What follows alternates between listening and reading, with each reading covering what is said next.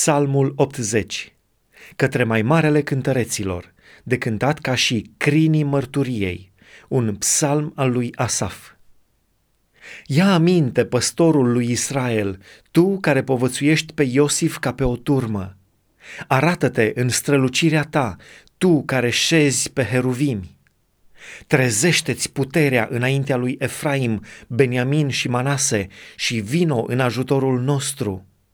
Ridică-ne, Dumnezeule, fă să strălucească fața ta și vom fi scăpați.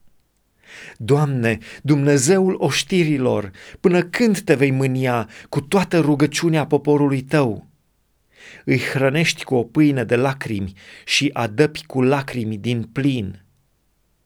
Ne faci să fim mărul de ceartă al vecinilor noștri și vrăjmașii noștri râd de noi între ei. Ridică-ne, Dumnezeul oștirilor, fă să strălucească fața ta și vom fi scăpați. Tu ai adus o vie din Egipt, ai izgonit neamuri și ai sădit-o. Ai făcut loc înaintea ei și ea a dat rădăcini și a umplut țara. Munții erau acoperiți de umbra ei și ramurile ei erau ca niște cedri ai lui Dumnezeu. Își întindea mlădițele până la mare și lăstarii până la râu.